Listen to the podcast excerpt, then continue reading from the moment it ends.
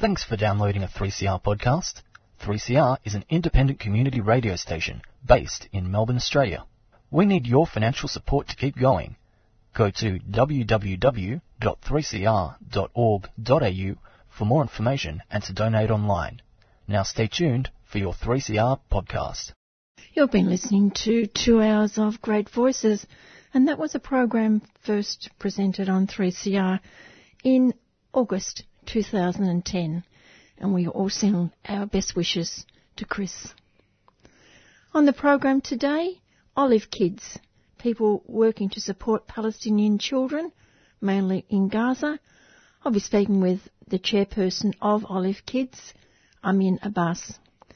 Medical aid to in, within Tanzania's refugee camps.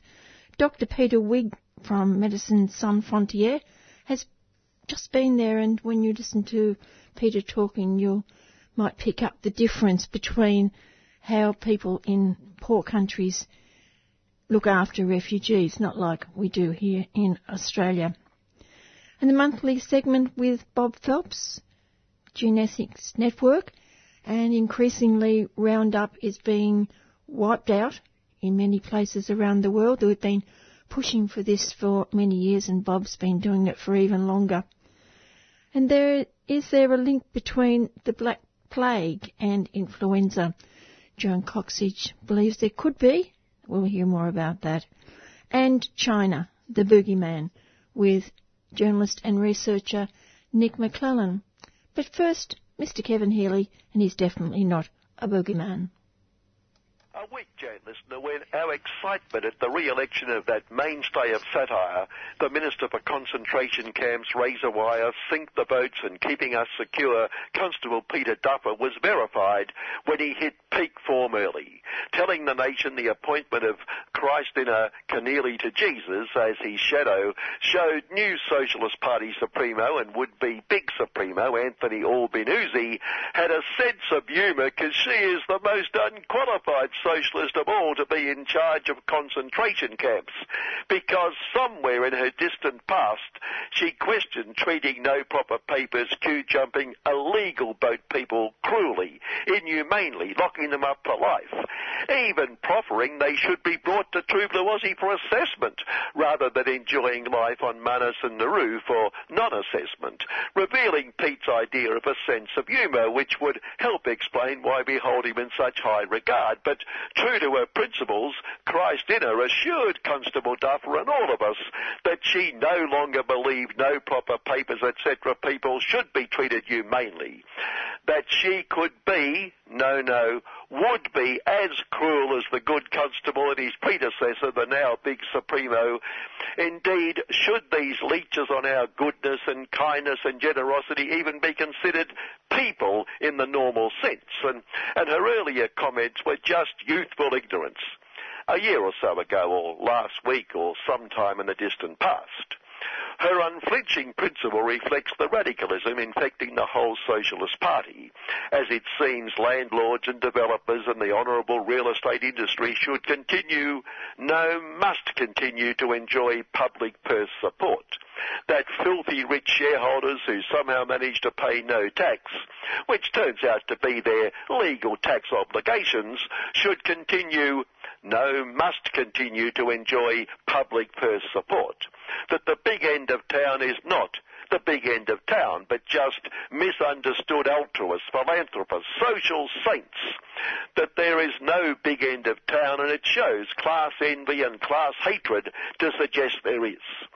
Why, if we were the US of the UN of the US of the world, which we kinda are, Big Supremo Donald Trump of the poor would have the term erased from the public lexicon and impose a small penalty for its use, say 45 years. Because this week Donald has gone to page 103 of the Webster's Dictionary, the eyes, and ripped it out, ordering the word impeachment be removed from the language. So dirty, filthy, disgusting a word it is. The worst word ever proudly holding up a freshly signed decree showing he had just committed the word to the dustbin of history.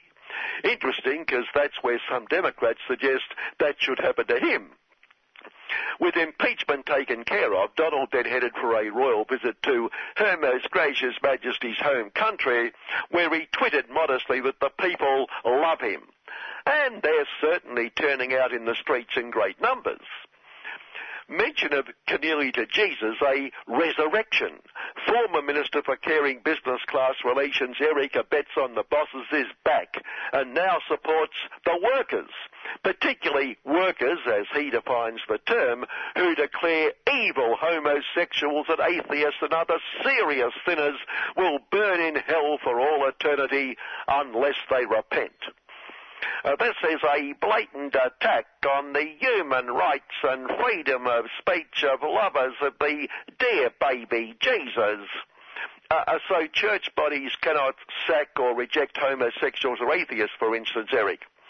Uh, that is a completely different situation. Uh, not being able to sack evil sinners would be a blatant attack on the human rights and freedom of speech of lovers of the dear baby Jesus.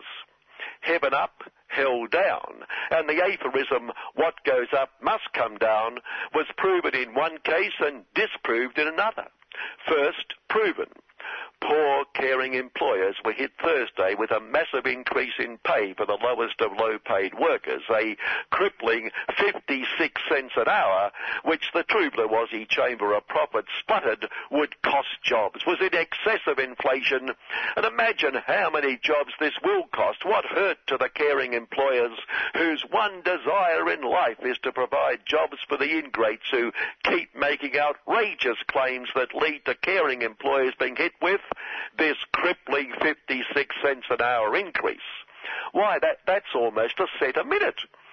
One Chamber of Profits said exactly that, that it would hurt those who don't have jobs. Their concern is so heartwarming. But how does it prove the must come down bit? Well, thankfully, just as this attack on the ability of the caring business class to employ the ingrates will come in, the second cut in penalty rates for the lowest of low paid will simultaneously begin. At least some small relief for the besieged good, good bosses, particularly if, hopefully, the cut will exceed the 56 cents, making the Fair Work True Blue Aussie no longer work choices just looks like a decision even more irresponsible. And not only proving the aphorism, but showing what goes up must come down and then some. And to think Fair Work True Blue he no longer made this outrageously pro-worker, pro-evil unions decision, despite the fact that in order to restore balance to the bench, the past 20 appointments have come from the caring employers. And good news, there are at least eight vacancies imminent. More chance for the government and new Minister for Caring Business Class Relations, Christian Potham, to restore the balance even further. And despite saying he would take a hard line on evil unions to show how Christian Christian is, he said he would consult with evil unions in good faith over changes he plans to make industrial relations more efficient, presumably more hardline efficient, and it shows how unions and workers are not responsible or law-abiding. The caring employers, through their sundry chambers of profits, have welcomed Christians' in good faith approach, the changes he will make, while the evil unions not a sound, not a word, not a thank you, Christian, for acting in good faith. That's the proven. But the disproved, what goes up won't come down? We know that we're all paying an ever-inflating fortune for our gas, and the energy companies keep telling us they just love to charge us less, but well, the world price for liquefied natural gas is so high and we have to pay the highest common denominator world price, even though the gas is produced on our doorstep. But we could pay less if only certain state governments would open up the gas they have locked up on specious grounds like it would destroy the environment when they know the environment should never come between a resource company and a bag of lovely, lovely money. And anyway, they all guarantee the environmental impacts will be minimal. There's the difference. The bloody selfish environmentalists want everything while the responsible resource behemoths are prepared to compromise. The wheat that was put to them that they would have more gas for domestic use if they stopped exporting it, but they explained that bit about the high world price, etc., and all that. Well, when it went up, our bills went up, but now for the past several months, the world price has fallen, come down, gone down. So the Aussie Competition and Consumer Commission has suggested that just maybe if what went up went up, then when when what comes down should come down, so to speak. But the great energy behemoths, who would love nothing more than to reduce domestic prices, say that is too simplistic, that the cost of exploiting domestic gas supply is so high, so what went up can't come down. The energy behemoths must be so upset. It, it, it won't seem logical to us, but all that shows once again that we just can't comprehend the intricacies of the delicate flower that is the economy. For instance, even if they got access to more gas, which they say is the way to lower prices, the same problem would, would, would apply. So that wouldn't lower prices. We celebrated last week the rescue of that great warrior, lover of a bit of train killing Jim Mallem, cast out of the Senate not so much by the voters as by his own lot dumping him down the ticket, rescued by big Supremo Scuttleben Moore son, packing another senator off to Washington to slave his guts out for us. So Jim, the big train killer, could be thanked for his loyalty in urging people to ignore the party ticket and vote for him. And I raise this because when some commentator suggested that might be seen to be a touch disloyal, Jim said this was a slight on his character and reputation, showing his character believes in ratting when it comes to your personal interests, which might explain why he likes a bit of slaughter of whoever is ordered to slaughter. Uh, do I hate them? Oh yes, you really hate them. Good, good, kill, kill. We can but hope it goes to script because a number of other good, caring business class party apparatchiks have also put up their hands for the vacancies because a similar arrangement could get the defeated Sarah Henderson soon gone, soon back. I'm sure Jim would see challenges to his reappointment gross disloyalty. Bring back the firing squad. Finally, there's a positive in everything, like the increasing number of deaths arising from this season's flu. Positive, I hear? Well, yes. Headline, True Blue Aussie Capitalist Review Thursday, funeral shares up on rising flu deaths. ah, compassion. They're rubbing their hands together. Just hope they wash them first. Good afternoon. And that was Mr. Kevin Healy, and if you can take more of that, he's on tomorrow morning at 9 o'clock, but it is slightly different, a program from 9 to 10 here on 3CR.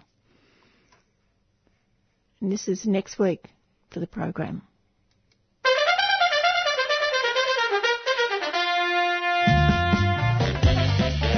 The 3CR Radiothon is here.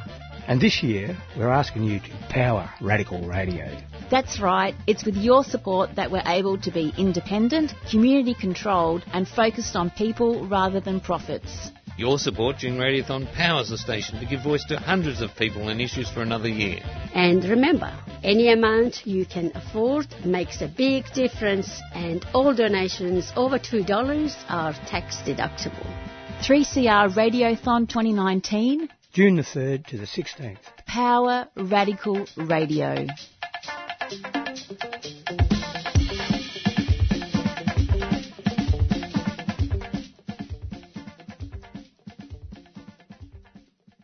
Olive Kids is an Australian registered foundation that seeks to facilitate financial support, education and medical assistance for Palestinian children. And its major fundraising event is the annual dinner, which will be held this year on the 16th of June. Amin Abbas is the chairperson of Olive Kids, and I spoke with Amin at the weekend to talk about what the organisation has been able to achieve for the children since its inception in 2007.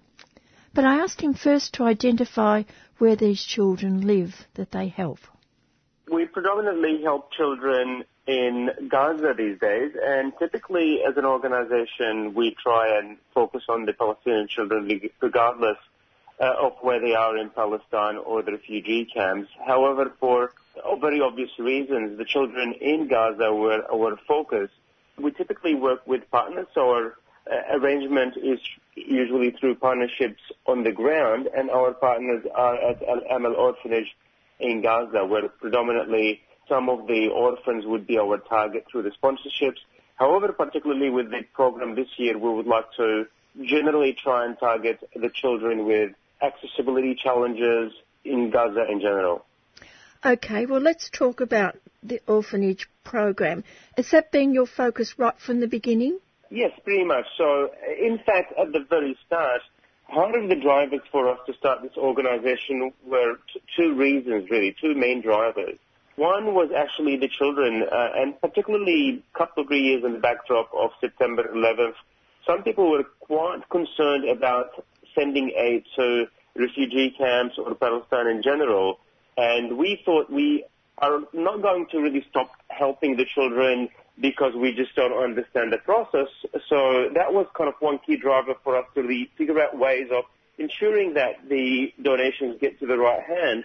But the other uh, reason or the other driver was actually medical missions that we're organizing to uh, hospitals, again, in Gaza and in Palestine, and wanted to make sure that we have the right facilitation and funding for those missions by Australian surgeons going to Palestine to help uh, the surgeons over there and also obviously the children. So there's a like a skills transfer in addition to help with the complex operations. So th- those kind of were the key drivers for us to start from the very beginning. So yes, the children were one, the orphan children were one, one major driver, but the other one was the medical missions.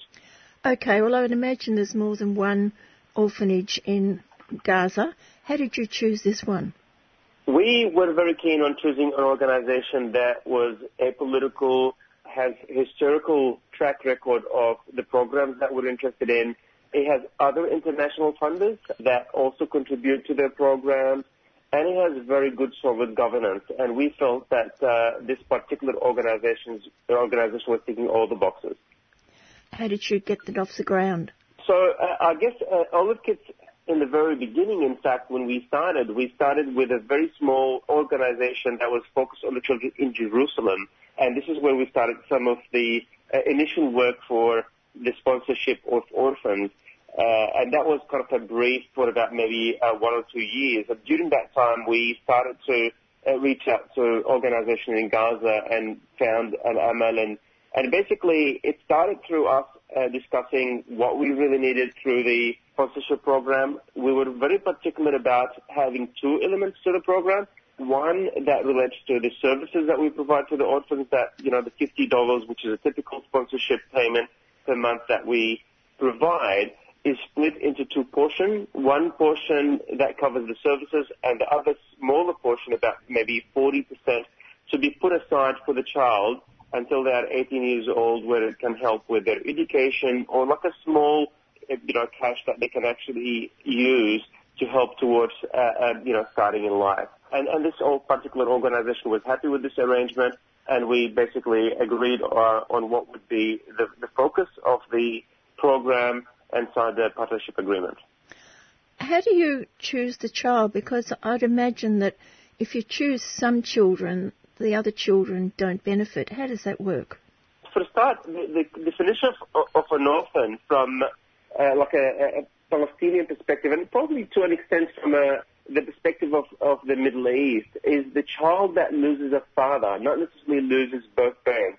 Now, uh, the orphans that we assist typically, or the children that we assist, might have both uh, parents in, in some scenarios, that have, been lost or, or one being predominantly the father because the father typically is the, in that part of the world, the uh, individual that provides.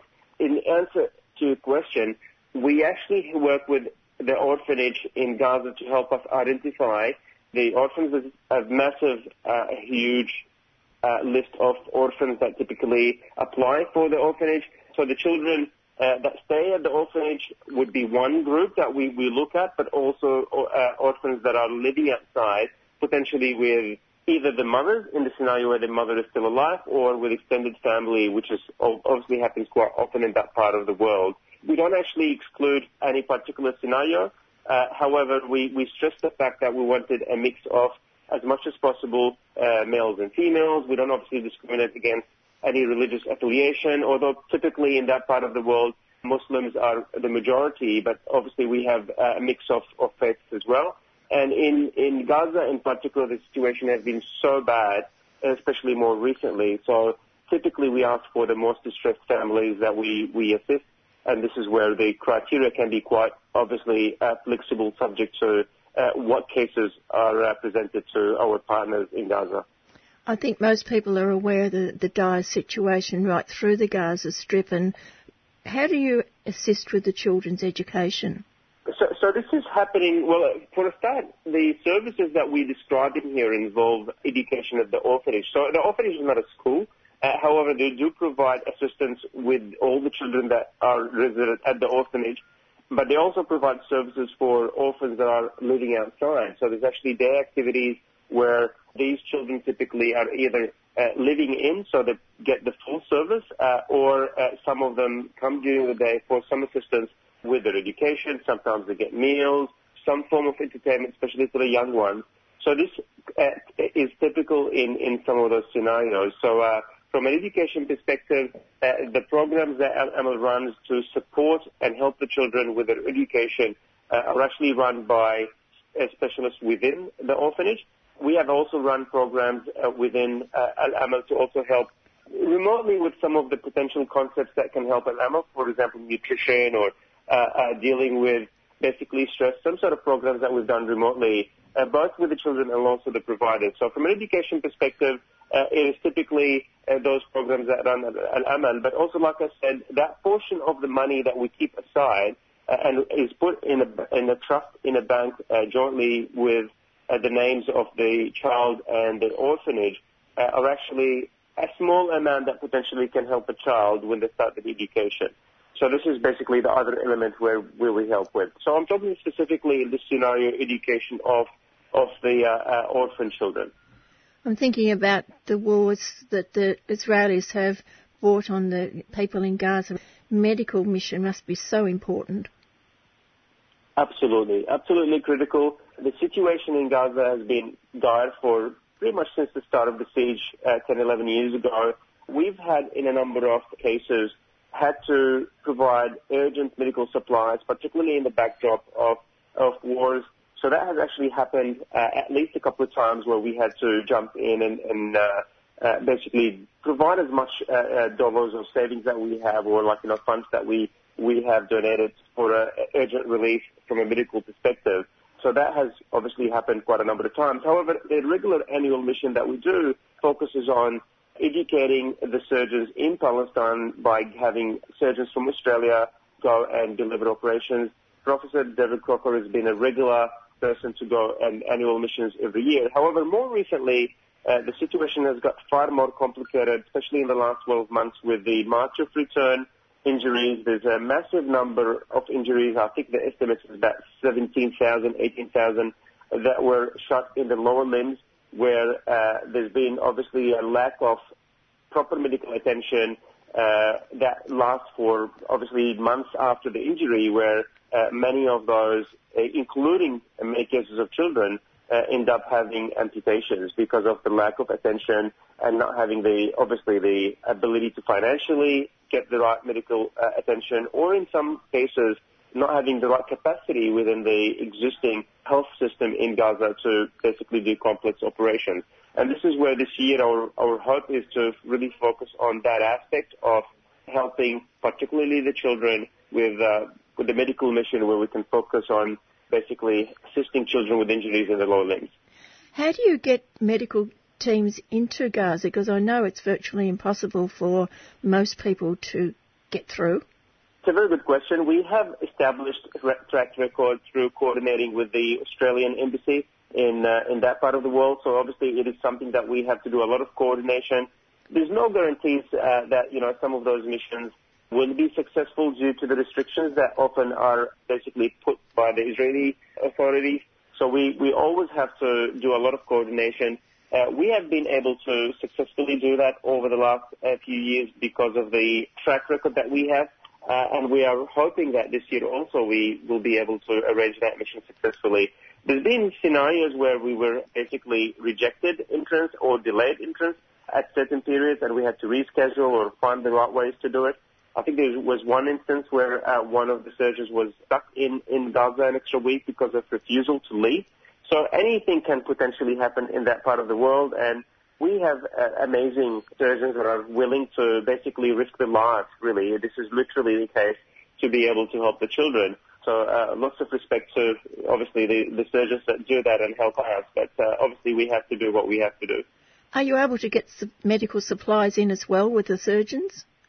In in the past, what we we have done is it, when we source medical supplies, it was through basically funding uh, to source them from from Gaza through the suppliers within the Gaza Strip. It's uh, really hard for us to really uh, send quantities. However, if we're talking about very basic supplies uh, that you know the surgeons can take with them, I'm talking about like things that can be hand taken, uh, then that's a possibility. However, nothing beyond that uh, we can arrange through those missions. In the past, actually, we have arranged for a, a, a medical device uh, to be purchased and shipped due to the lack of avail- availability of that device.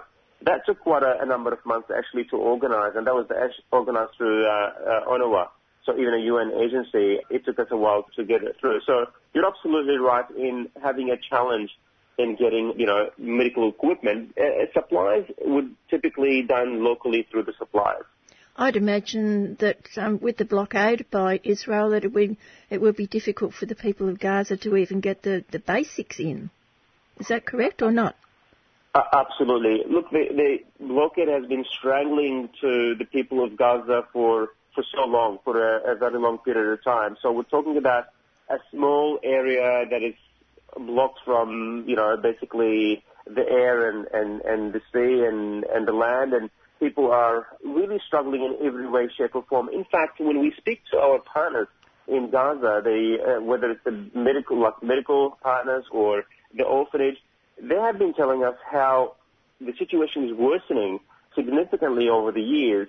Uh, in fact, we're obviously uh, at this time we, we, this is Ramadan, and, and typically uh, a lot of people are very generous, including the uh, uh, people that are typically, I can't say there's a lot of wealthy people in Gaza, but typically the well-off in Gaza typically assist the orphanage uh, by providing meals to the children and providing some gifts.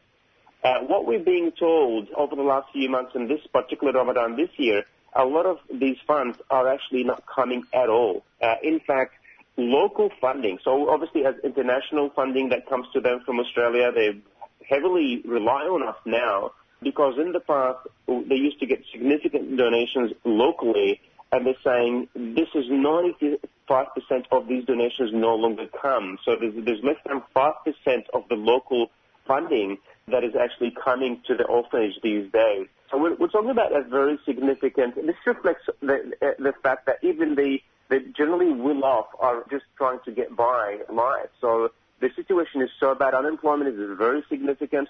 You're talking about maybe two out of three that uh, uh, don't have any jobs. Uh, youth employment is extremely significant. So it's a very, very sad situation. You know, not just the fact that they have ongoing siege and blockade, it's the fact that even the very basic supplies do not exist in the strip, let alone them being able to go out, leave, or, or get something or, or do something in their lives. Very, very sad situation. And of course, that, that applies for food as well. Absolutely. You know, the, the more recent UN reports that suggest that there, there will be some serious, you know, hunger in Gaza due to the blockade, which is extremely sad for this to happen.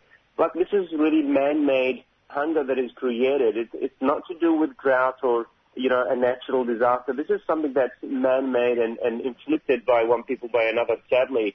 Uh, it's it's uh, horrific that we're watching that in this day and age. Dinner people can come to the dinner? When is it? And are there other ways that people can also help the kids? Absolutely. We have a, the dinner uh, on the 16th of June, which is a Sunday. The event uh, will be uh, at Peninsula in Docklands.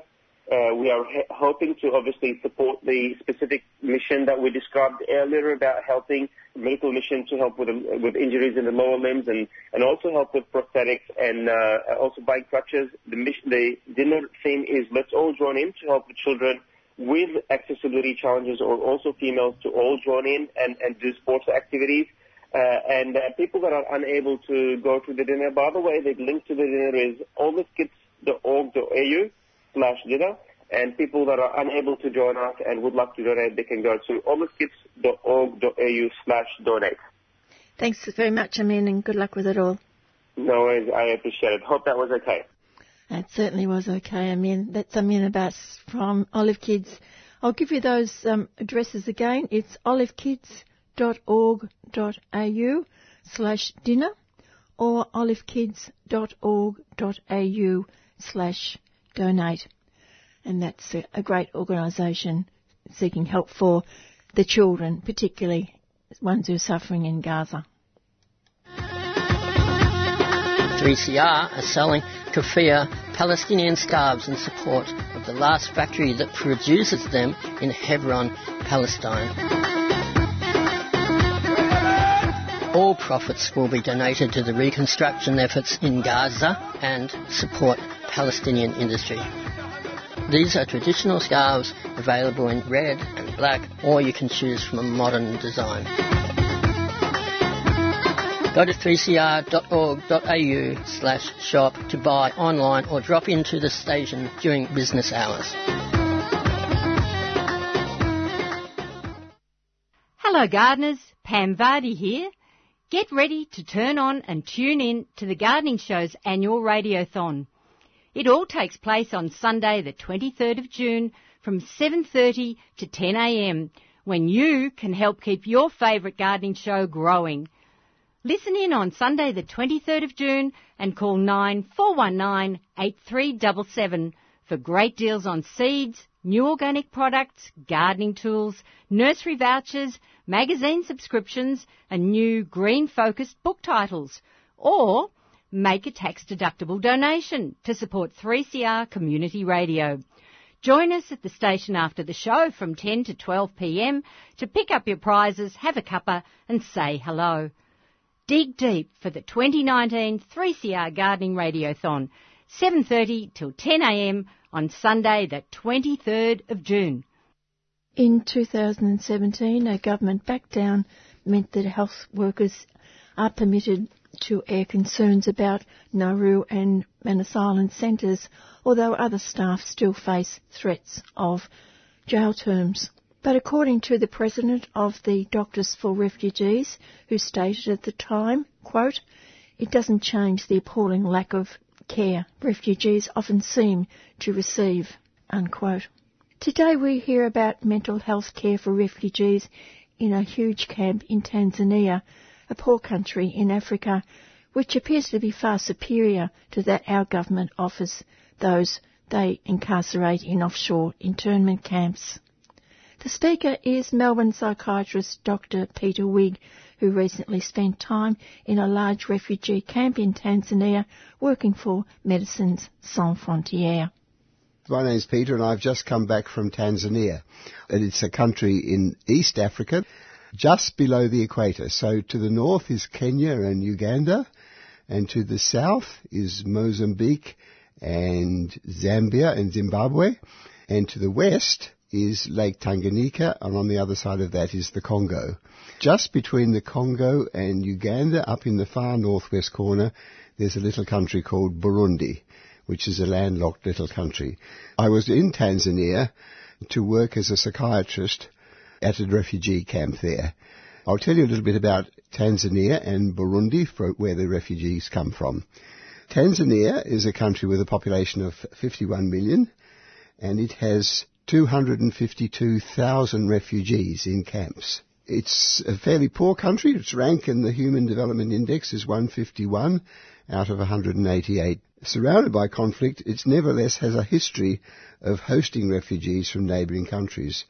For over half a century it has been a country of asylum, hosting one of the largest refugee populations in Africa mainly from the Democratic Republic of the Congo, from Burundi and Rwanda, and the vast number at the moment are from Burundi. 2015, it saw its refugee population double as increased political instability across the border in neighbouring Burundi forced a mass influx of Burundians displaced by violence. Refugee camps have become overstretched and underfunded. Approximately 378,000 refugees live outside Burundi, including in Tanzania, but also in other countries. There was a peak of around 430,000 Burundians in March 2018, but as of early October that year, about 40,000 refugees have returned to Burundi from Tanzania under a voluntary repatriation program involving Tanzania, Burundi and the United Nations High Commission for Refugees, the UNHCR to return to Burundi after Tanzanian local authorities have banned them from trading inside the closed camps they have been living in, and cash-strapped aid agencies have reduced daily food rationing to one meal a day. Although Tanzania has experienced relative peace and stability since achieving independence in 1961, and its economy is experiencing rapid growth, infrastructure and social services lag far behind. So many refugees and populations from the host communities around the camps do not receive the services and the support required and as a result are extremely vulnerable.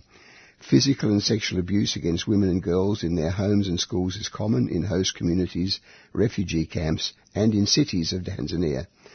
Services to prevent abuse and help survivors heal are inadequate.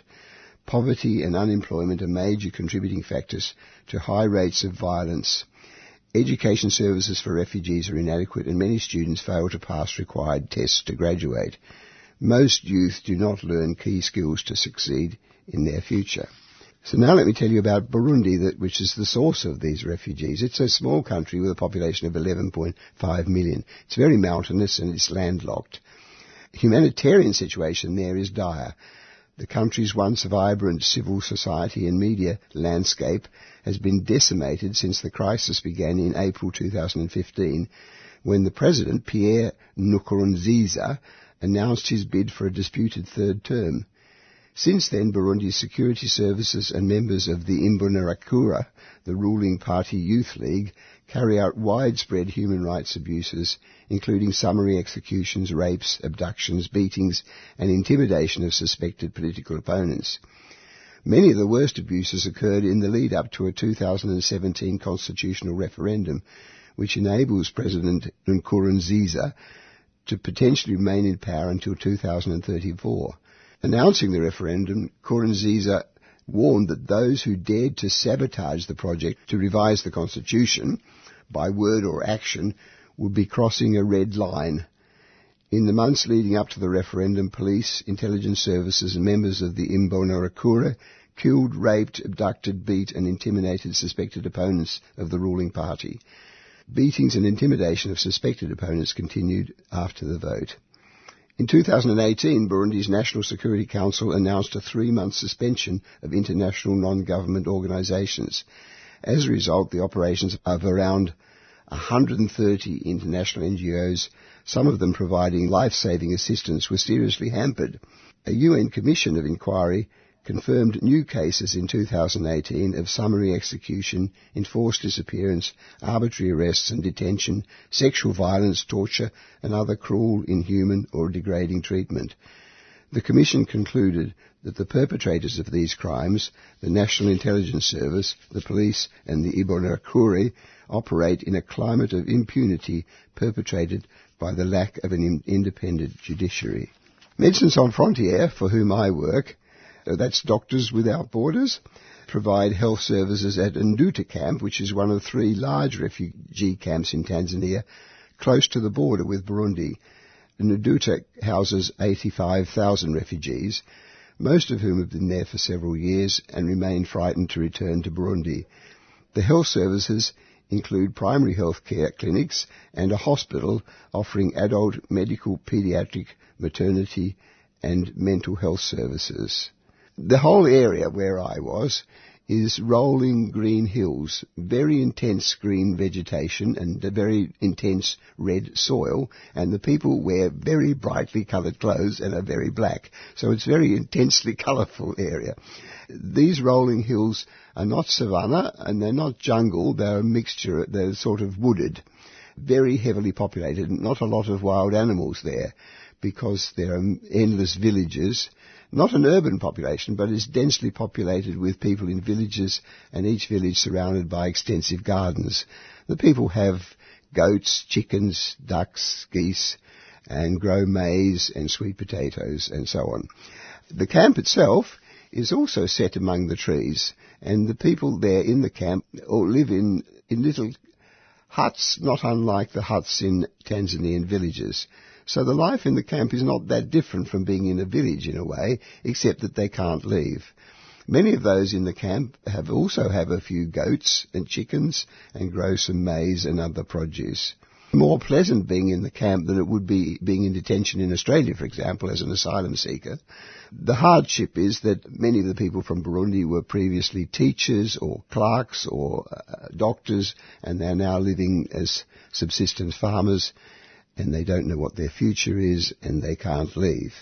MSF, or Médecins Sans Frontières, as you probably know, is a worldwide health provider in emergency or out of control situations, and it excels at that.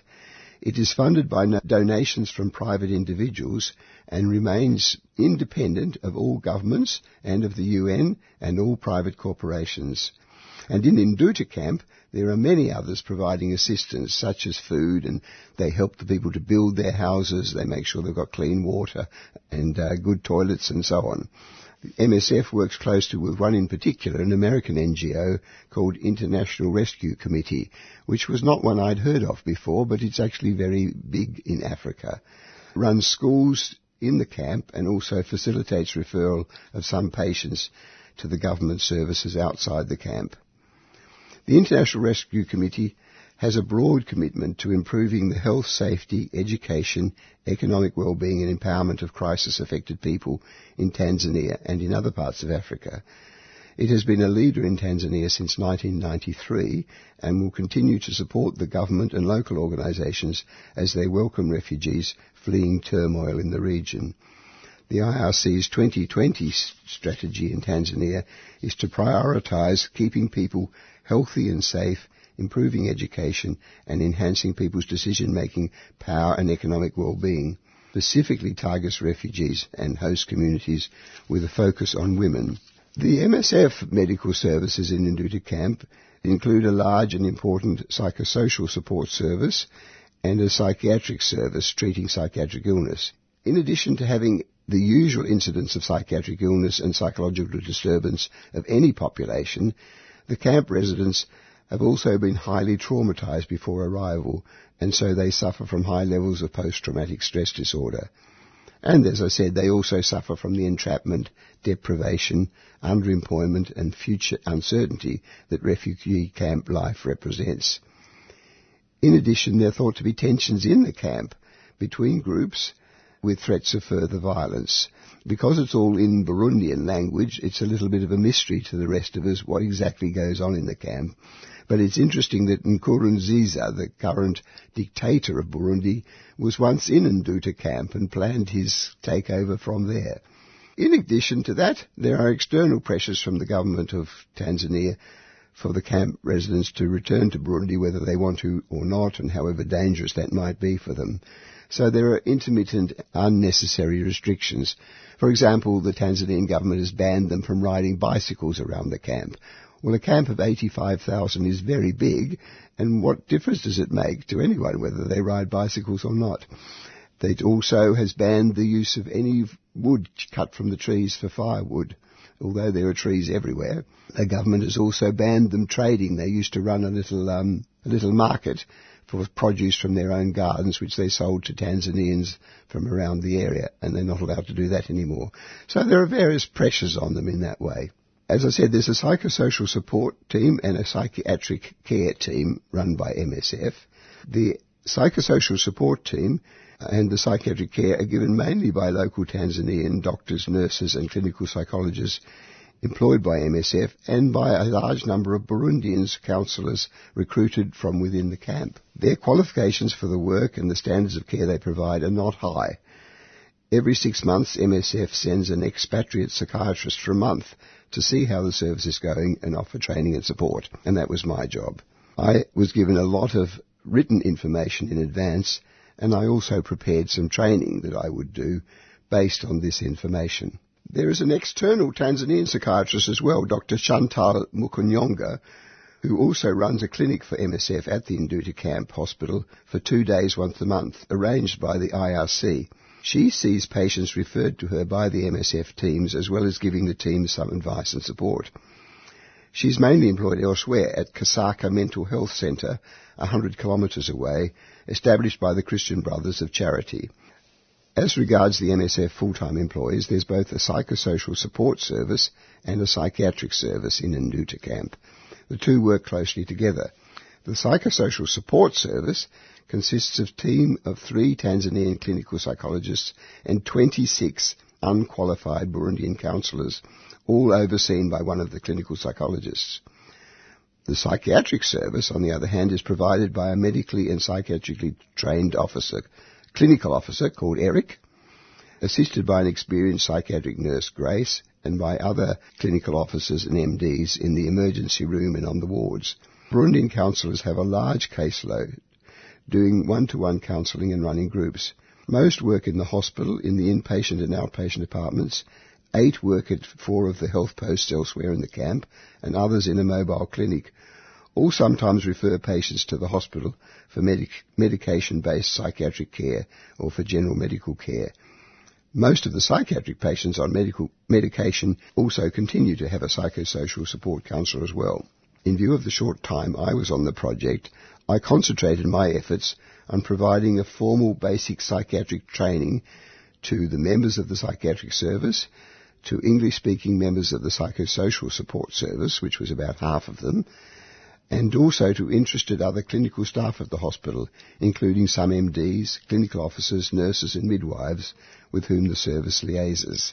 In all, 25 people received the full training. A number of others came to some sessions, but not all three.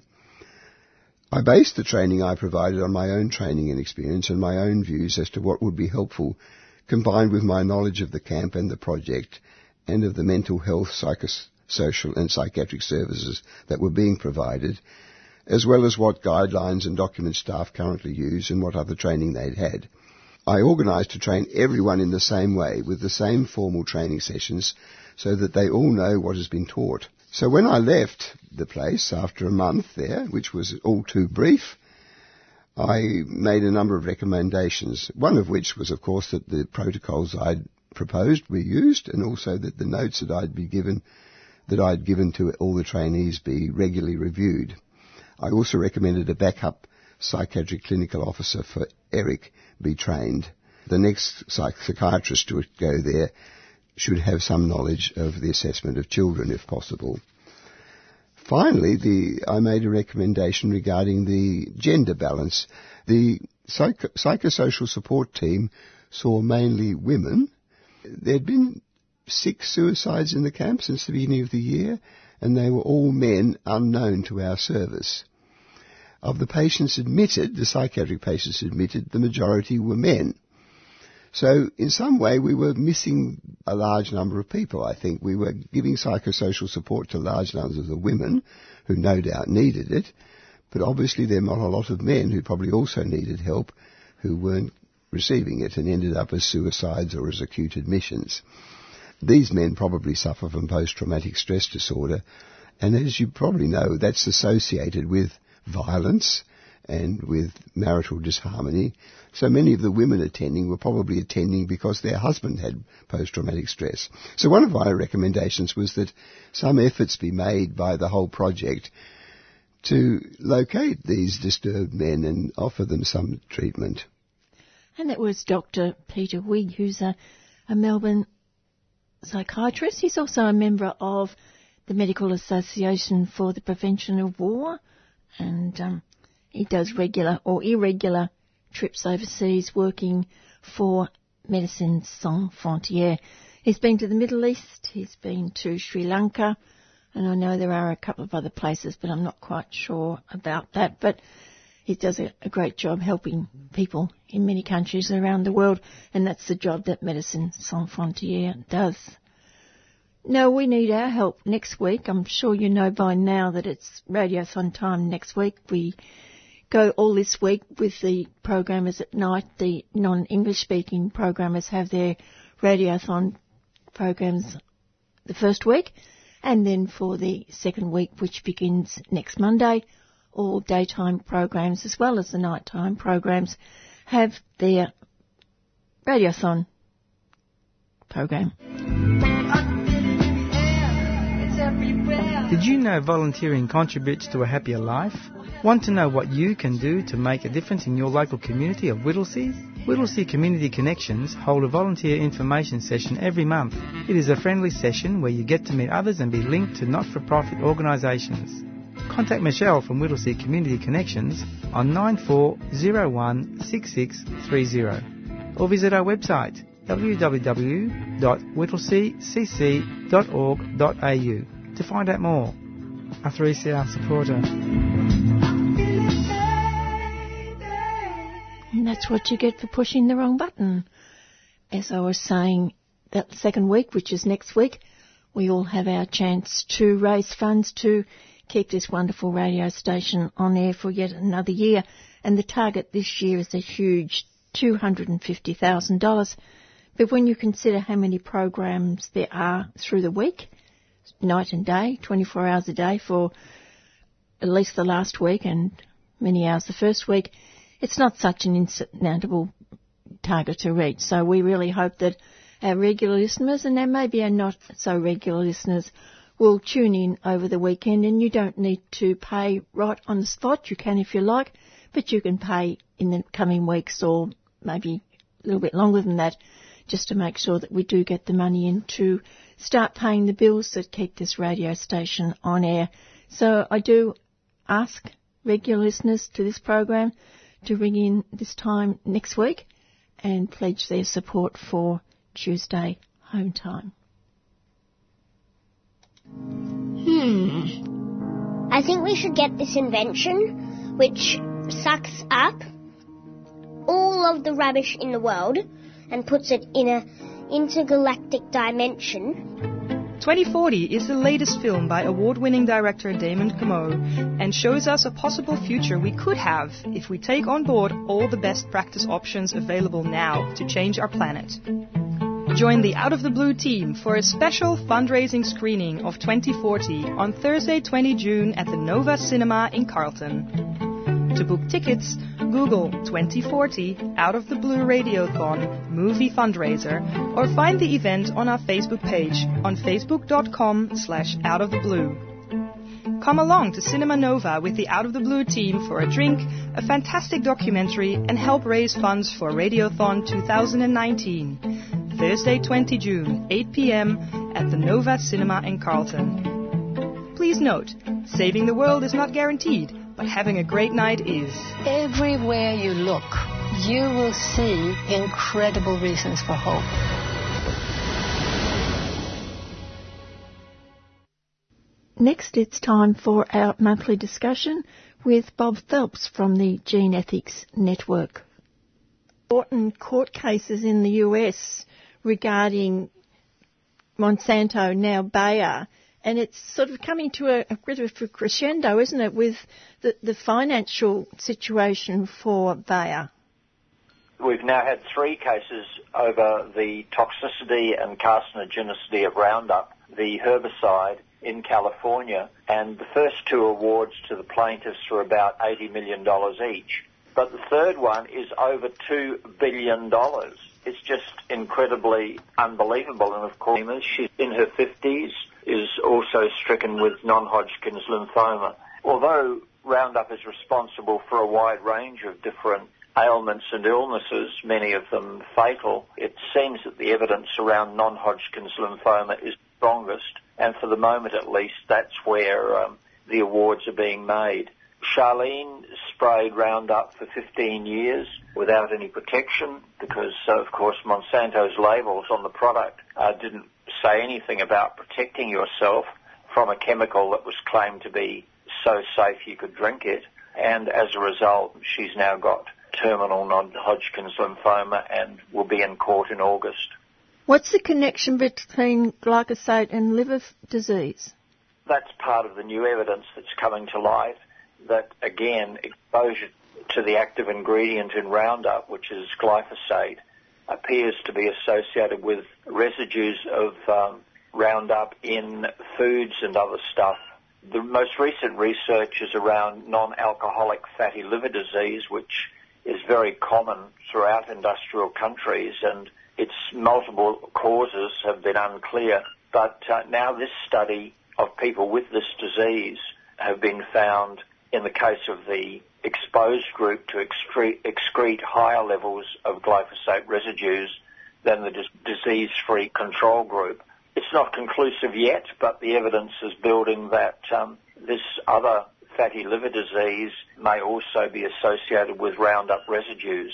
That should be a cause for concern. We've seen where um, whole communities have been oversprayed with the stuff in um, Argentina and Brazil, for instance, other childhood and adult diseases, skin diseases, developmental diseases, and even in some cases, and even in some cases, birth defects co- apparently caused by um, the exposure of fetuses to Roundup residues as well. These findings are coming home to roost as well. In fact, there was a case some years ago. There is an Aboriginal community in western New South Wales that complained of having been oversprayed with Roundup a number of years ago, which was never really properly followed up, in which they claimed to have suffered ill health effects as well. That was uh, from cotton industry out there. There's evidence of harm everywhere, and it's just got to be explored a bit further. And as Roundup is also a hormone disruptor, it seems that a whole raft of other diseases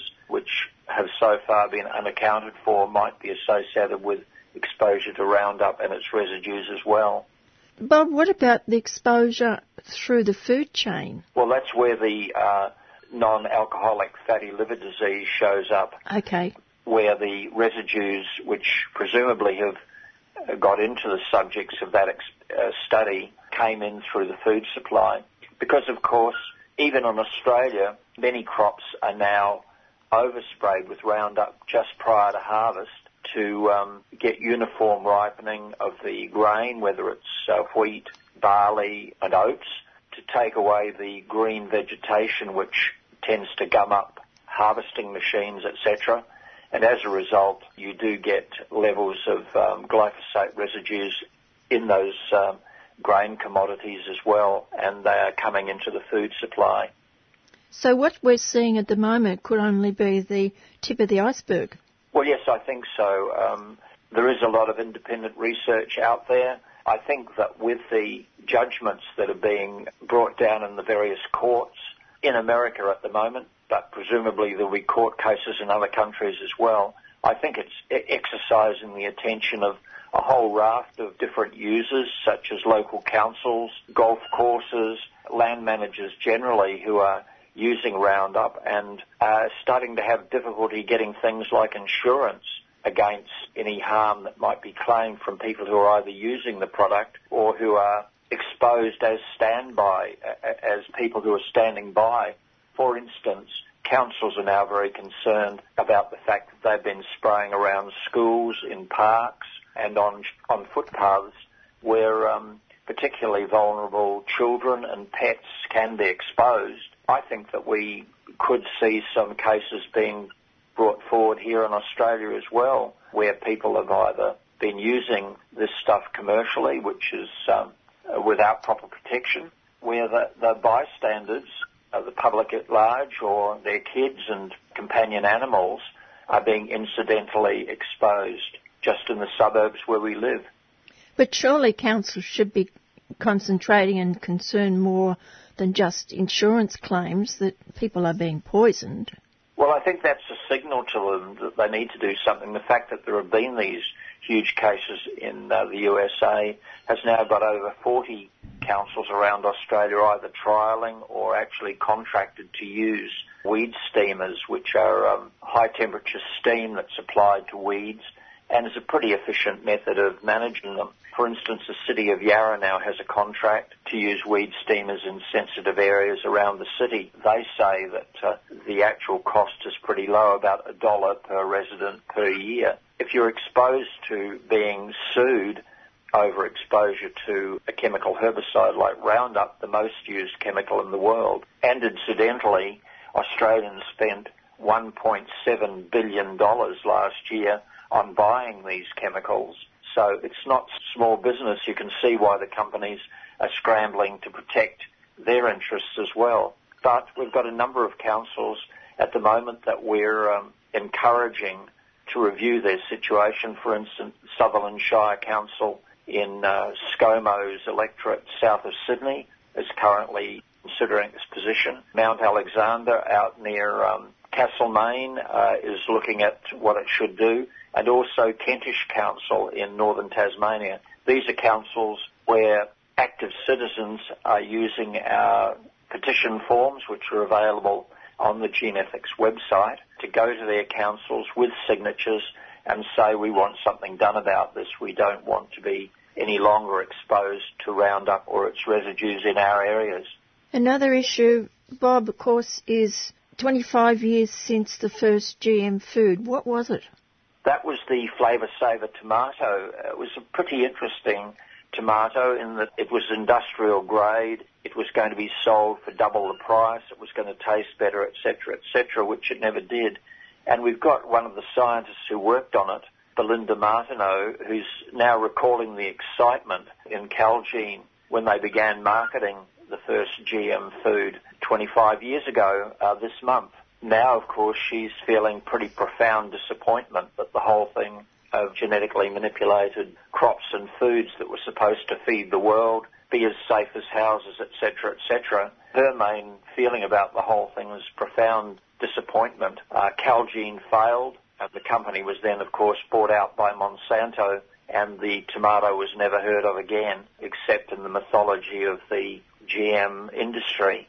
So all of the many promises, the nitrogen fixation in grains, more nutritious food, longer shelf life food, etc., etc., that the people at Calgene were talking about and imagining at that time, most of those things have not come true. Monsanto bought Calgene, dismantled its great dreams of the future the food, and instead went ahead with its work on Roundup tolerant crops, which meant you could spray more often and at higher doses with Roundup, which we now know is carcinogenic, and otherwise putting in the BT insecticides, which seemed to work for a while and reduce the amount of insecticides being sprayed, particularly on cotton. But uh, very soon, of course, the insects bounce back. They become very resistant to the BC, BT insect toxins.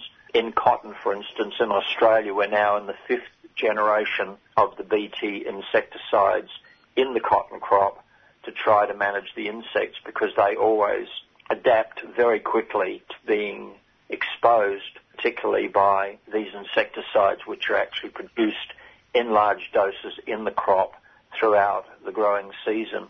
How easy or difficult is it for farmers to get rid of these industrial farming practices and go for organic? Well, the organic industry, of course, is still small but very robust in Australia. It's the largest area of um, organic production worldwide because, of course, we have a lot of big ranches, particularly in the middle of our continent, that are certified organic, and there are some very large ones in Tasmania as well that are running animals, so they don't use uh, anything that would be counter to organic, and they are certified and are doing great work. But I think now, with the degradation of the environment going on everywhere, really the whole world in crisis, we need to be talking about something beyond organic as well. So organic's been a success up to a point, but now a growing number of farmers are rejecting the industrial model, are starting to talk about regenerative agriculture that looks at soils, water, vegetation, and the crops and animals that they are using on those farms and trying to do everything in harmony with nature and with regard for the maintenance of biodiversity at every level, from the microorganisms in the soil to the biggest trees on the place that manage those soils and those productive assets better. So it's a slow process of looking at regenerative farming, but there are now some good examples out there For instance, on Landline on ABC TV over last weekend, there was a very interesting story about the bananas which we've all seen in the shops with the red wax on the end, eco-organic bananas, and how they're using regenerative agriculture to run their systems. And from a single farm that the Sciacca family started to transition to regeneration around a decade ago, we now see that they're also commissioning a number of other farms to use their production method and to um, discover how they can all be regenerative, uh, much less industrial and more in keeping with, with nature in their production systems. There's a very impressive report. Other examples given were about people running animals in a much more regenerative way. There are some books out there now too. Uh, the Call of the Reed Warbler in particular was uh, published last year by Charles Massy, and uh, it talks about how he transitioned his farm to using regenerative processes as well. I think it's on a roll. How long is that transition period? I think it'll certainly be years, if not decades. You know, getting off the industrial treadmill and restoring your farm environments to harmonious interactions is going to be a long process. And the other thing that's significant and, and disappointing really is that we still have people like the Grains Research and Development Corporation with a budget in excess of $100 million a year for research and development in agriculture that spends virtually nothing on regeneration, on organics and other aspects of uh, transitioning to more sustainable regenerative farming systems. It's time a lot of those resources, and many of them are collected by way of levies from organic and regenerative producers anyway, that those monies were put into making those systems smarter, uh, getting off the out of the old industrial model that's chemical and petrochemical dependent, because of course petrochemicals are running out as well, phosphates are depleting, so the inputs that go into industrial agriculture are disappearing, becoming more expensive, and as a result, we have to make this transition anyway. So let's get on with it. Let's put some real resources behind the research and development and encourage and support farmers to go regenerative. It will do the world of good for our environment. It will improve public health. It will improve the safety of workers. All around, it's beneficial, as Vandana Shiva was reported recently as saying, I'm quoting, a regenerative agriculture provides answers to the soil crisis, the food crisis, the climate crisis, and the crisis of democracy. End of quote. You know, that what's good for India, I think, may be good for the world because um, you've got there hundreds of millions of farmers in small scale farming now feeding India effectively, and I think we have a lot to learn from Vandana and those practical farmers there as well. Well, what good is DNA screening for disease going to do for us? Well, this is something that's coming down the uh, the track. Of course, there's been constant talk of personalised medicine, where um, we're going to have our DNA screened. But of course, this is raising many, many ethical questions: privacy, insurance, various kinds of discriminations, and our right to know about what the messages in our DNA are particularly where diseases that we might be identified as being prone to have no treatments. We already take DNA samples as a Guthrie test, uh, the, the heel prick test when kids are born. Most of those test samples are now kept on file. The gathering of DNA information about people through the Guthrie test, pathology tests, these ancestry DNA tests that people are buying that are marketed over the TV and online. These are all problematic because that information, and it is information in the co- in the four base codes of the DNA and our genome, being put on file in forensic labs as well, of course, where people are found to have committed crimes. A lot of that is going on. But what are the implications of this? Uh, of course, our DNA is not that personal to us. Our DNA can identify our relatives, for instance, our DNA can suggest what kinds of diseases our relatives also might suffer from. So it's a very complex question for healthcare services, for insurance, and for a whole raft of other things that we have taken for granted that now DNA banking has become this legal and potentially lethal minefield as far as our freedoms and liberties are concerned because we're just spreading our DNA everywhere, having it data banked. It has implications for the way we live our lives and in the end for who we are really, that we can be so easily identified. You know, it's like CCTV on steroids and we need to think carefully about just what we're contributing, how it will be stored, and what protections for that information will be provided because it contributes to um, potential surveillance and problems about insurance, about our health and safety. And DNA is not 100%, is it? Safe? Well, of course, DNA is only part of a very much more complex picture. It's um, the code that codes for the production of proteins that run our run our biology. Of course, there are environmental impacts and influences that we now are known to affect ourselves and can be also through epigenetics can be conveyed to future generations. So it's a very complex mix of DNA along with a whole raft of other things, lifestyle things, environment, the way we live, live our lives. We need to think about it from an ethical and values point of view and just start as a community deciding what we want to do about all of this information being stored by people that we may not necessarily trust to do the right thing with it. And where does IVF fit in with all of this? It does fit in in a way in that, of course, now we've got sperm and eggs being saved, being transferred in the case of surrogacy, being donated where we've got sperm donors. DNA is going every which way as well and being delivered to who knows who. Our biological and our social parents now come into question. Everybody appears to have a very strong urge to want to know who their biological parents are, but with the reproductive technologies like IVF now used to produce something like 4% of all children, we're starting to go into another minefield. So we're enabling people who have questionable fertility, for instance, to re- reproduce themselves.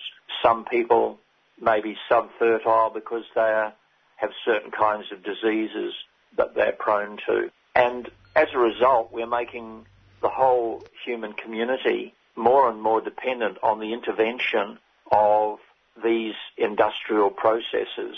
That should be a concern to us as well because sometime soon in future generations, we're going to see that uh, the reproduction industry may become dominant and maybe everybody will be dependent on having IVF or some other technological intervention in order to reproduce themselves. This is not fanciful. There are even some people in the transhumanist movement who would welcome such interventions as routine. But I think it's something that those of us in the general run of society should be seriously thinking about just what it is that we want to um, bequeath to future generations because making them dependent on technological interventions, I think, is something we, we need to consider. It's, it's not something that we should just simply allow to happen. There are downsides that need to be thought about, and they need to be thought about carefully in terms of the ethics and values that we bring to this discussion, not just accept that an industry, the reproduction industry, the IVF industry, and it is an industry that's in it for the profit, can simply take charge of human reproduction, and that we should assume that uh, sometime soon they will dominate the landscape of humans reproducing themselves. Thanks as always, Bob. Pleasure to talk to you. Thanks very much, Jan. And that, of course, is Bob Phelps from the GeneEthics Network. Do have a look on their webpage, which is Gene Ethics Network, or Facebook. I assume it's still the same, GeneEthics Network. Time is 14 minutes past 5 o'clock.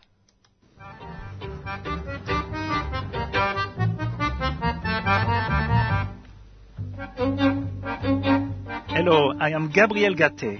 3CR is like a souffle a challenge to make, but it can just go higher and higher and higher. Support 3CR.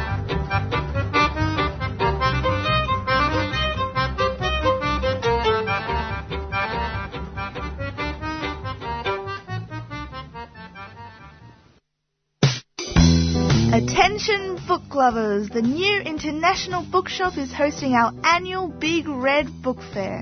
Come down to the Trades Hall in Carlton on Saturday the 29th of June from 10am to 5pm. As always, the book fair features thousands of books across all genres, all radically priced. There's also a barbecue and a showcase of radical posters. In order to make this fundraiser a success, we are calling for book donations now. So if you have books that need a new home, please get in contact via the website at nibs.org.au or on 9662 3744. That's 9662 3744. The New International Bookshop, a 3CR supporter.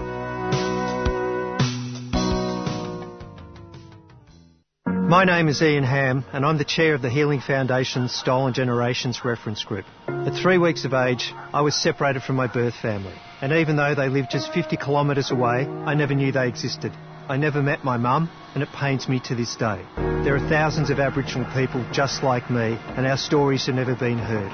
These stories form the basis of Australia's first Stolen Generations resource kit for schools. To download the kit, go to healingfoundation.org.au a 3CR supporter.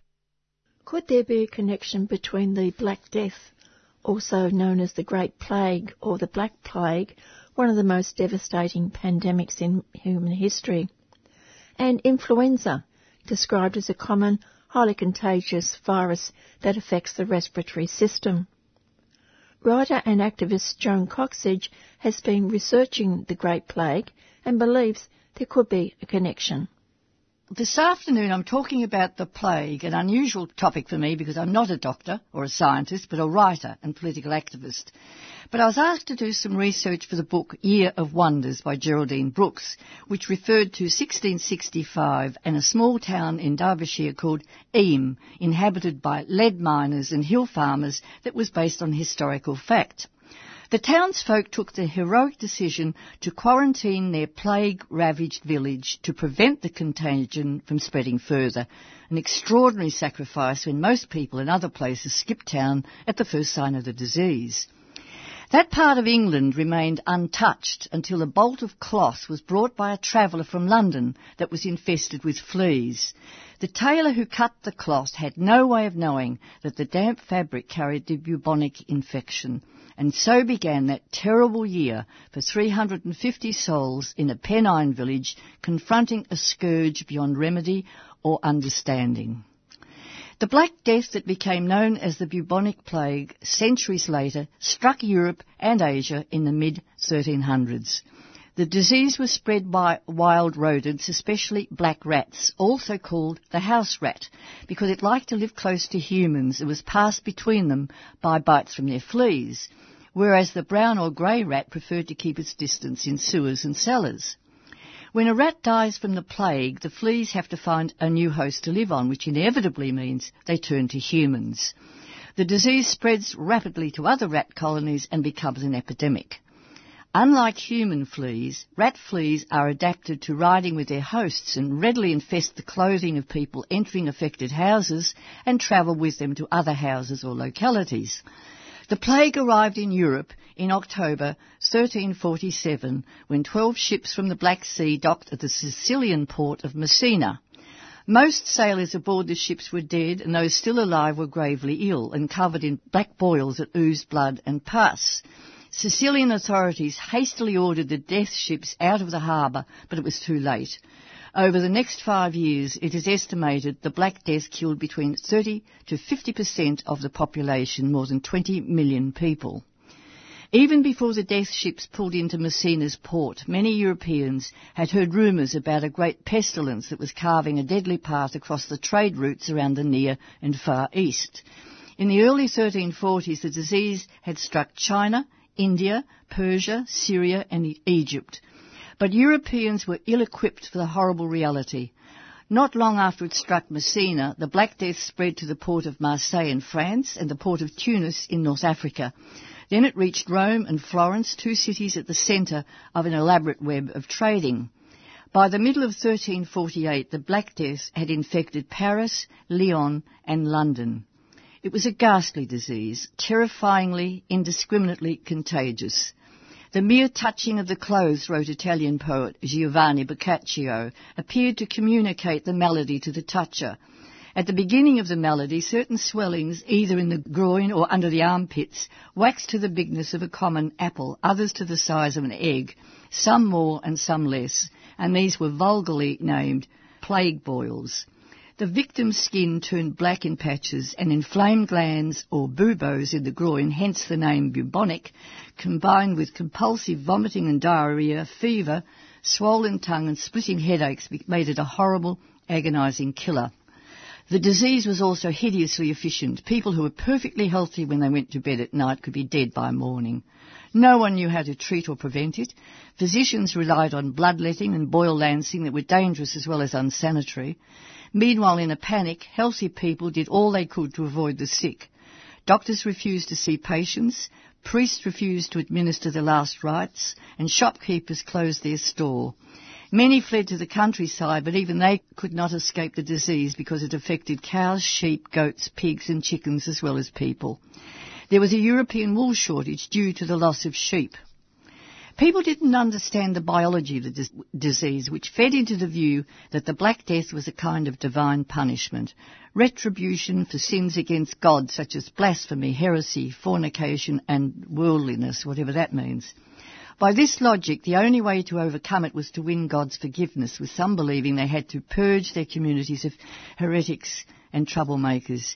Even upper class men joined processions of flagellants that travelled from town to town and engaged in public displays of penance and punishment. While others blamed traditional enemies, feeding age old prejudices led to attacks on and even massacres of specific groups, most notably the Jews, thousands of whom fled to Poland.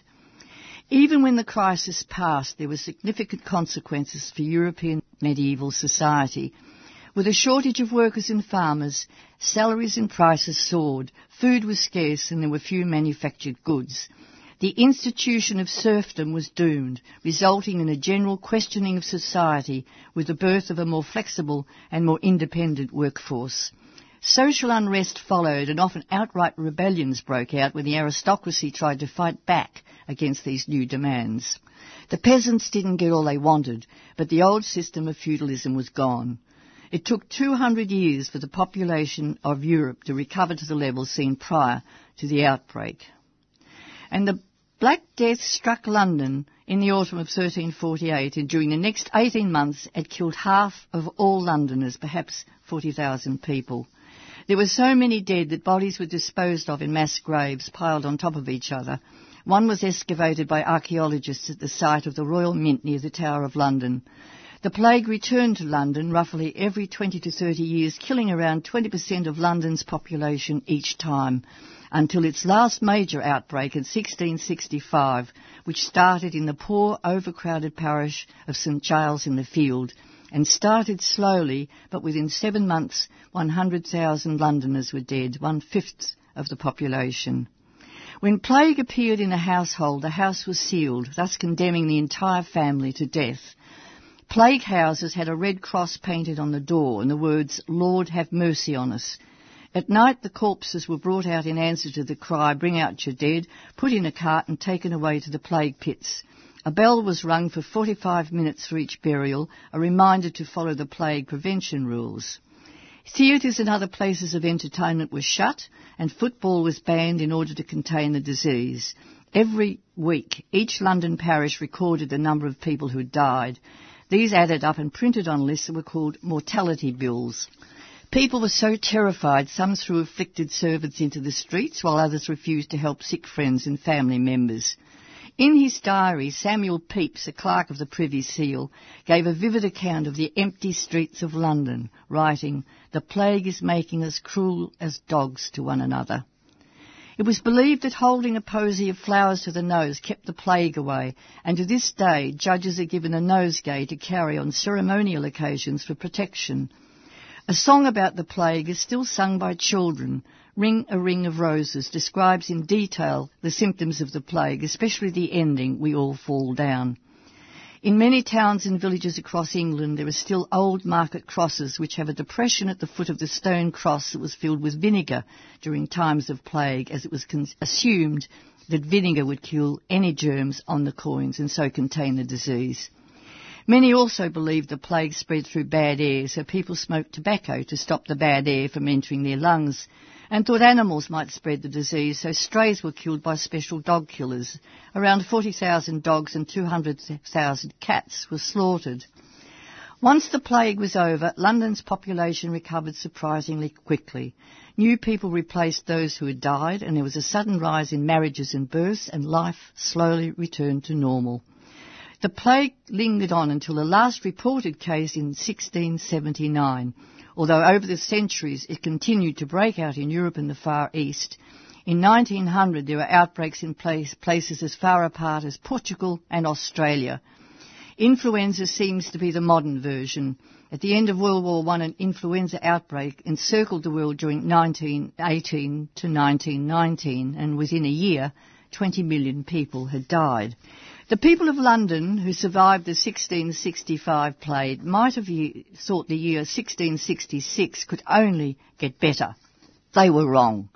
One of the world's best known disasters, the Great Fire of London, started on the 2nd of September 1666 in a bakery on Pudding Lane caused by a spark from the oven falling onto a pile of fuel. After a very long, dry, hot summer and fanned by a strong easterly wind, the fire spread rapidly to the surrounding area of warehouses containing highly flammable goods and tinder dry wooden houses and buildings. At its peak, the temperature climbed to 1,700 degrees Celsius. There was no fire brigade in London back then, so the Londoners who stayed put had to put the fire out themselves with buckets of water, helped by local soldiers. Others headed for the Thames to escape by boat, and thousands of sightseers from the villages poured in to view the disaster. You can imagine the chaos and panic. By the 4th of September, half of London was in flames. The King ordered that all houses in the path of the fire should be pulled down to create a fire break, to no avail as the fire outstripped them. The King himself joined the firefighters, and as a last resort, gunpowder was used to blow up houses to cause a bigger fire break. But rumours spread that a French invasion was taking place, causing even more panic. And as Londoners poured out of their city, St Paul's became engulfed in flames and the great cathedral collapsed. Luckily, the Tower of London escaped the inferno. The wind dropped, and the firefighters eventually regained control. By the 6th of September, the fire was out. Only one-fifth of the city was left standing. Virtually all the civic buildings had been destroyed, along with 13,000 private dwellings, 89 parish churches, markets, and the famous Guildhall. And although the Great Fire was a catastrophe, it cleansed the city by destroying the overcrowded and disease-ridden streets along with most of the rats and fleas that carried the plague. Sir Christopher Wren was given the task of rebuilding London, the one we recognise today. He rebuilt 52 of the city's churches, including his masterpiece, St Paul's Cathedral, which was started in 1675 and completed in 1711. An inscription in the cathedral reads, If you seek his monument, look around. The term Black Death was first used in the 1800s. Medieval people called the disease the Great Pestilence. In 1894, French doctor Alexandre Yersin discovered the bacterium that caused the bubonic plague. And in 1908, experts realised that rat fleas were the cause. While the plague is extremely rare today, many express shock that its cases still pop up. That's because people associated with the terrible epidemic that wiped out nearly half of Europe in the Middle Ages, which was caused by the same bacterium, Yersinia pestis. But new research helps us better understand the pandemic and how to keep it in check.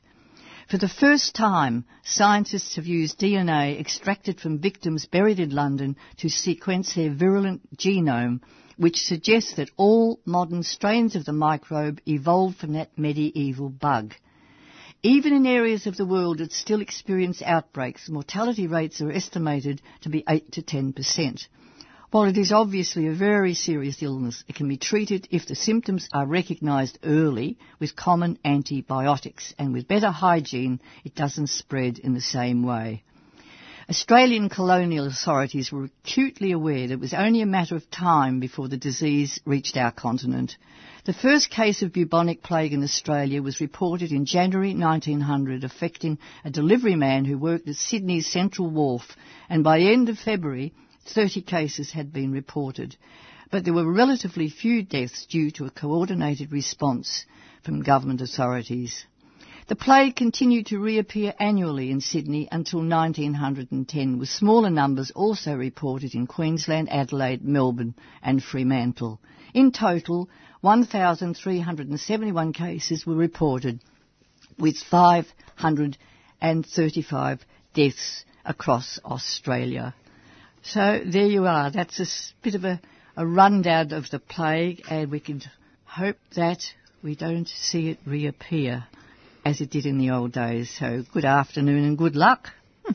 Good afternoon to writer and political activist Joan Coxsedge and a bit of a first for Tuesday home time, but there you go. Just a little bit of history never goes astray.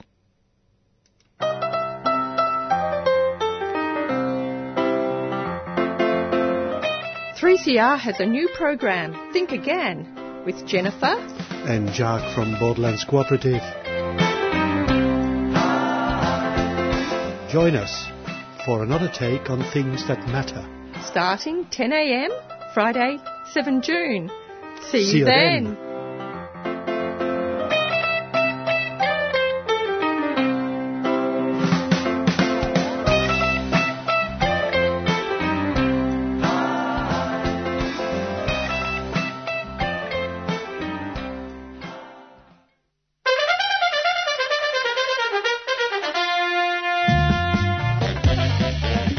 3CR Radiothon is here. And this year, we're asking you to power radical radio. That's right. It's with your support that we're able to be independent, community controlled, and focused on people rather than profits. Your support during Radiothon powers the station to give voice to hundreds of people and issues for another year. And remember, any amount you can afford makes a big difference, and all donations over $2 are tax deductible. 3CR Radiothon 2019 June the 3rd to the 16th. Power Radical Radio.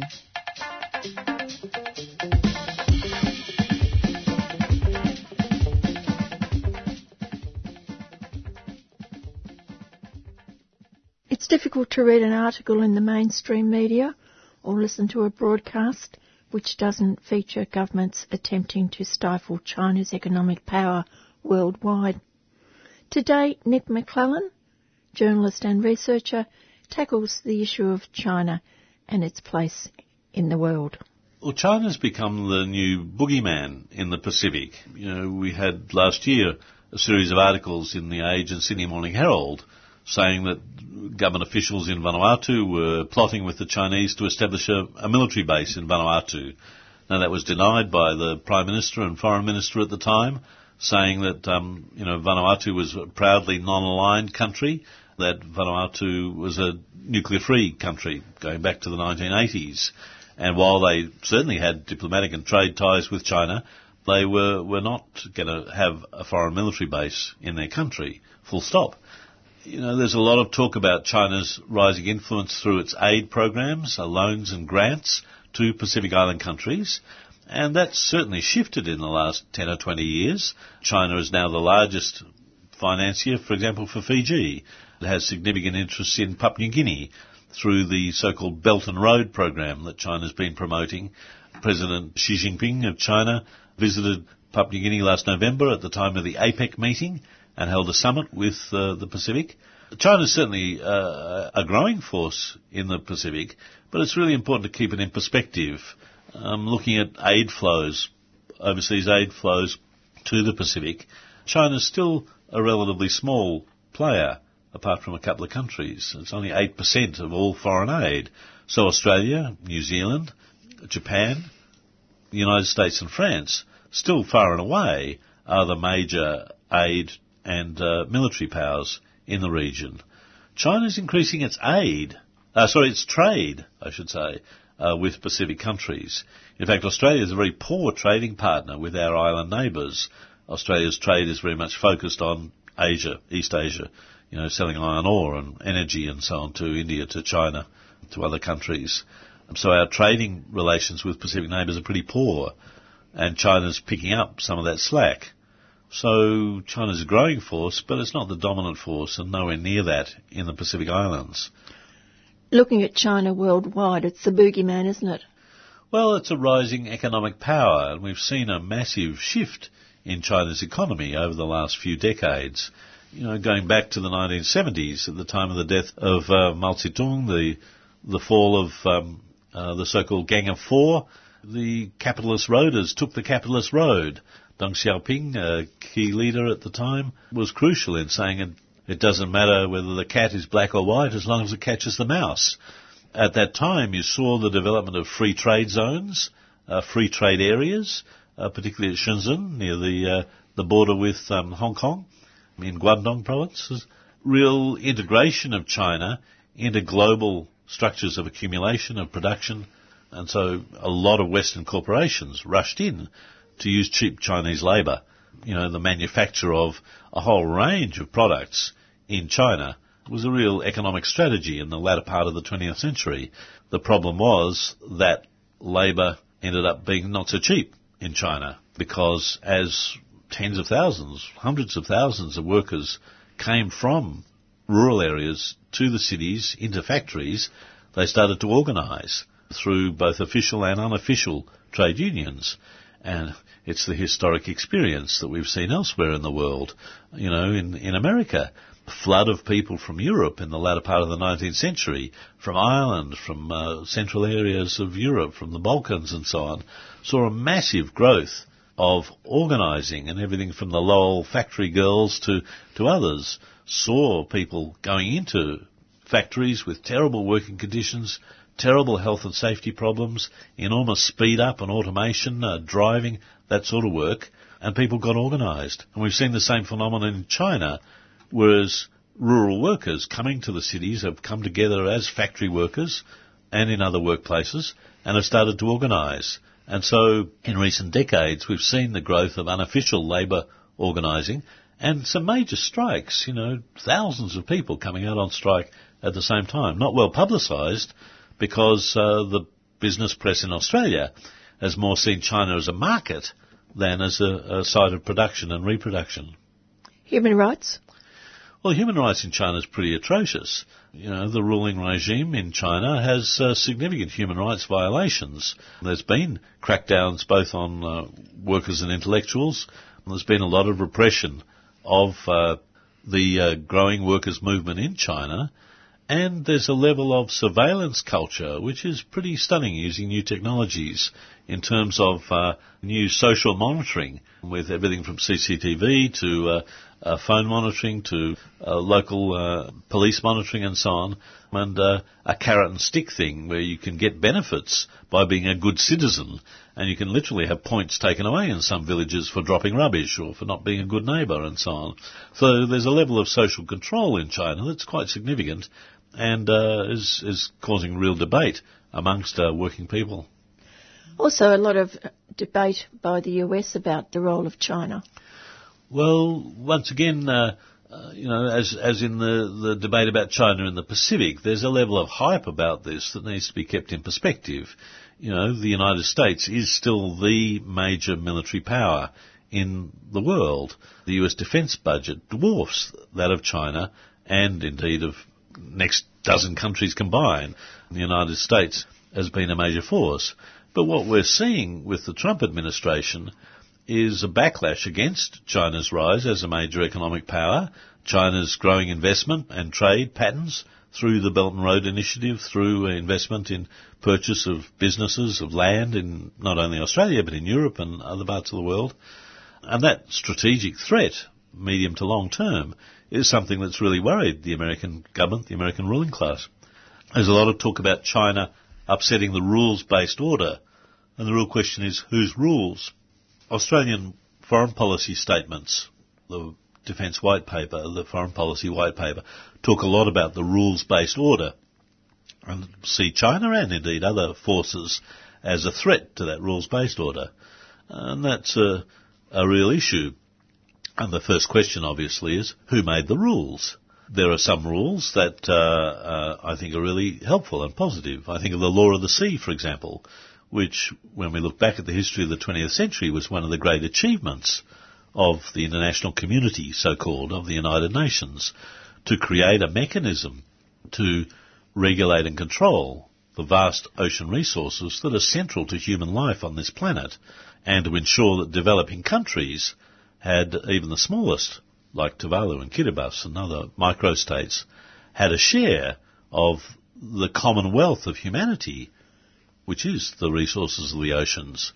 To that extent, uh, you know, there are some rules that actually benefit humanity. You know, attempts to regulate nuclear weapons or other weapons of mass destruction, I would argue, you know, are a valuable source of rules.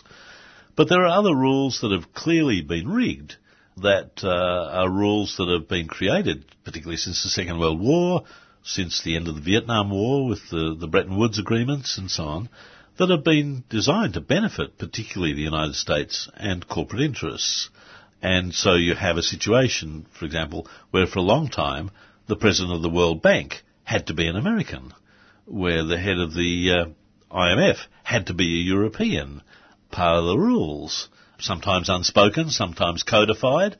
You know, the World Trade Organization, created in the mid 1990s, uh, was very much a system of trade that has been driven by the interests of corporations, and particularly American corporations. So whole elements of the the trading regime that's been created since the mid 1990s has been to the benefit of the corporate sector around intellectual property, around uh, uh, trade in services, as well as trade in goods. There's a whole global regime that's been created about the movement of capital, particularly, which has enormously benefited speculative finance and seen, you know, massive runs on the banks in 1998, going back to the Asian economic crisis of 1998, that also happened in Russia, in, in Argentina in 1998 and a decade later, that infected the heart of Western capitalism with the housing and financial crisis in Europe and America. Since then, little's been done in the subsequent decade to sort out that. We've not seen a lot of bankers going to jail, despite the sort of scandals that we saw in the Australian Royal Commission into banking let alone globally. There's been a few sacrificial lambs, but by and large, the banking industry, the finance sector has gone on their way. So China is certainly threatening some of these rules by its policies. You have China having attitudes to capital controls, not just China, but Korea and uh, Japan and other countries that are anathema to the American state and the American business interests. You've had China challenging American trade policy. And so these sort of questions are being played out um, with the current trade battles between the Trump administration and uh, and the Chinese government. The problem is that the little guys get crushed in the rush. Who's likely to win that one? Well, I think the Americans face significant contradictions in this, but so do China. You know, this is a, a, global capitalist system, and one of the things that we've seen since the end of the Cold War has been that the Americans are pushed into areas that were off limits during the period where the Soviet Union was the other major superpower. So we've seen, for example, NATO's expansion into Eastern Europe, right up to the border of Russia, through the Ukraine and so on. We've seen American interests in the stands, Kazakhstan, uh, uh, Uzbekistan, and other places. You know, the Americans built military bases in Uzbekistan after the, the collapse of the Soviet Union. Uh, we've seen, obviously, the changes in the Middle East, where with the first Gulf War, then the second Gulf War, the uh, war and invasion in Iraq, uh, the conflict in Syria, the influence that the United States tried under the Bush administration to invade Iraq and so on.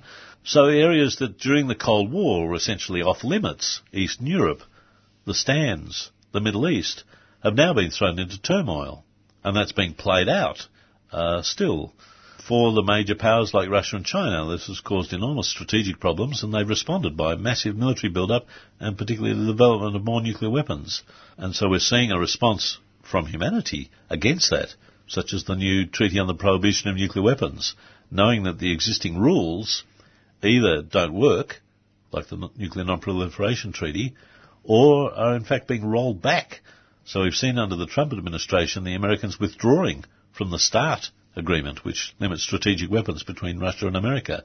We've seen the Americans rip up the Iran nuclear deal, which was an attempt by the Western powers to contain and constrain Iran to the benefit of the Saudis and the uh, Israelis uh, in the Middle East.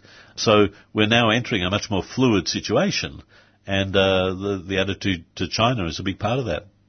What about the increasing economic influence in countries like, or in areas as well, like Africa and Latin America?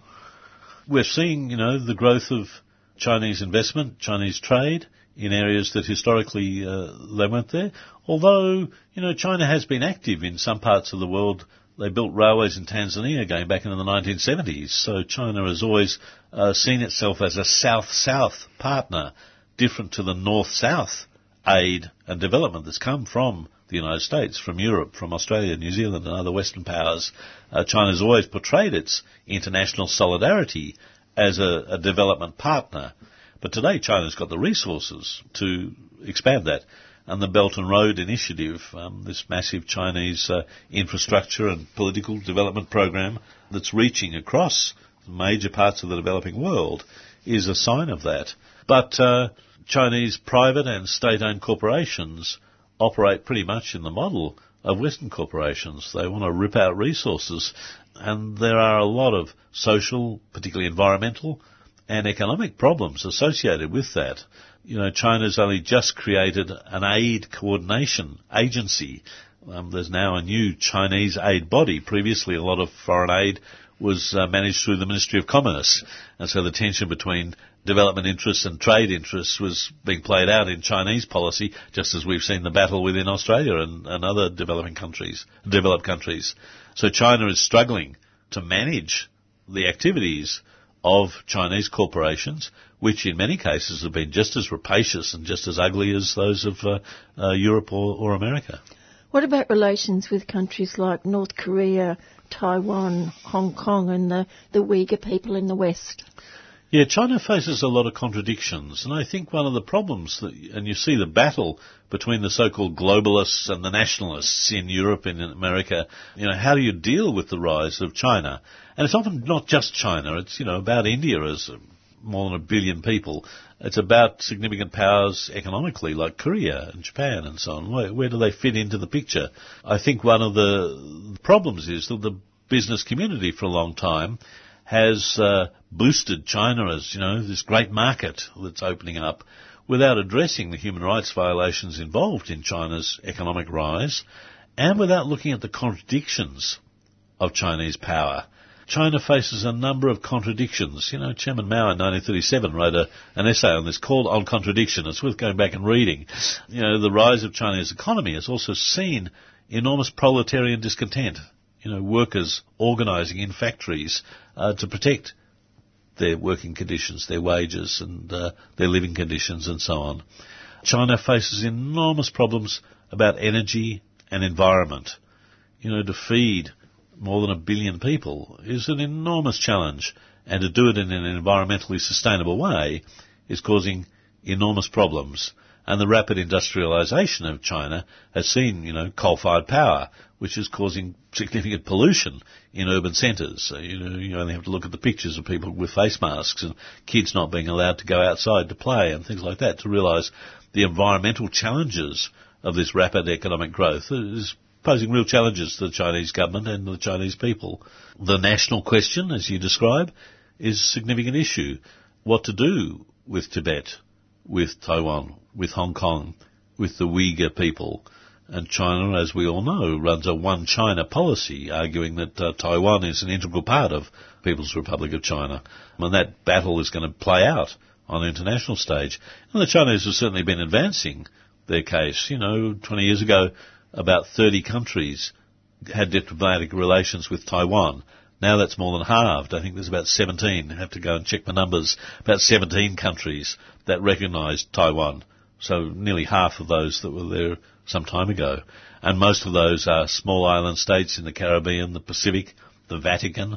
Not a lot of economic powerhouses back Taiwan. And so China is using its diplomatic economic influence to try and, uh, and, and pressure countries to uh, adopt a one China policy. Uh, where to in the next decade or so? Interesting times. One of the problems for China is that it, as it integrates into the global mechanisms of accumulation and production, reproduction, it faces all the challenges that capitalism brings with it, the challenge of boom and bust. What about population? Yeah, I think China's going through interesting times because of the one child policy that China had for a long time. Um, it's created really interesting dynamics within families where um, a growing generation of people who are now getting older have no siblings to help them care for aging parents, particularly aging grandparents uh, and so on. So there's a generation of single Chinese that's had impacts on marriage and so on within China as well in terms of the preference for boys over girls in many rural areas. Uh, so China sociologically is going through some real changes with an aging population. Not as bad as a country like Japan, which is desperate for young people, but certainly there is a changing demography. And so although the population's grown, China's now grappling with changing its one child policy to allow people to have more children simply because there's a need for a younger cohort growing up to deal with that aging population. And that's a challenge in many industrializing countries. But energy, environment, uh, you know, the growth model that capitalism promotes, you know, it's grow or die. And the problem is, as we know, that um, with climate change, uh, with environmental sustainability, the growth model creates new contradictions. And I think China's grappling with that on a massive scale that smaller countries don't have to deal with. You know, how do you make the transition towards renewable energy? Chinese leadership has seen significant shifts in that. But with a billion people, it's not an easy transition to make. And that's going to be a, a real feature over the next decade about whether they can make that transition without too many challenges to the growth model that they've adopted. Do you believe the Communist Party will ever give way to some form of democracy? Well, uh, let's define democracy, but yeah, I think I think it's inevitable that um, a state-centred uh, development model eventually will run into to limits. People want their freedom. People want the right to organise. People want free expression. Those are innate human rights, whether you're Chinese, American, Eskimo or otherwise. Um, these are universal human values and people will struggle for those human values. You know, we've seen massive political changes in China going back to 1911, 1949 and, and onwards. Uh, those changes will continue to challenge the Chinese regime. And when you think in the the period of China, these uh, these years are just a little blip, really. I'm one of these old-fashioned people who think that you know the latest boogeyman is not the issue. Focusing on China too much misses the changes that are happening all around the world. The jargon is we live in a multipolar world. Um, those of us old enough to remember the days where there were two superpowers, the Soviet Union and the Americans. Well, things change. Got a shelf of books about apartheid. And when I was getting involved in politics early on. Apartheid, you know, what's your line on South Africa was a defining issue. Well, apartheid collapsed because the people of South Africa fought apartheid with solidarity and support from around the world. You know, what's your line on the Russians was a defining thing for anti-nuclear activists. They were always accused of being Russian stooges. Well, the Soviet Union collapsed with its own internal contradictions. Not always for the good when you look at the way in which a new capitalist class in Russia, uh, the rise of the oligarchs and their support with uh, former KGB people and so on, uh, has not meant a lot for human rights in Russia. But those things changed. The world changes. Um, regimes have risen and fallen, and uh, that will continue to happen. And so I think China will go through changes, but this is happening all around the world. And I think this goes back to the point about China being the bogeyman that's changing the rules. Well, lots of people are working to change the rules. The rules have created a climate emergency, a climate crisis that is seriously threatening human and multi-species extinction. You know, you only have to read the latest reports coming out about the enormous challenge that the capitalist growth model has created for humanity and for other species to realise that the rules have to change and they're going to have to change pretty rapidly.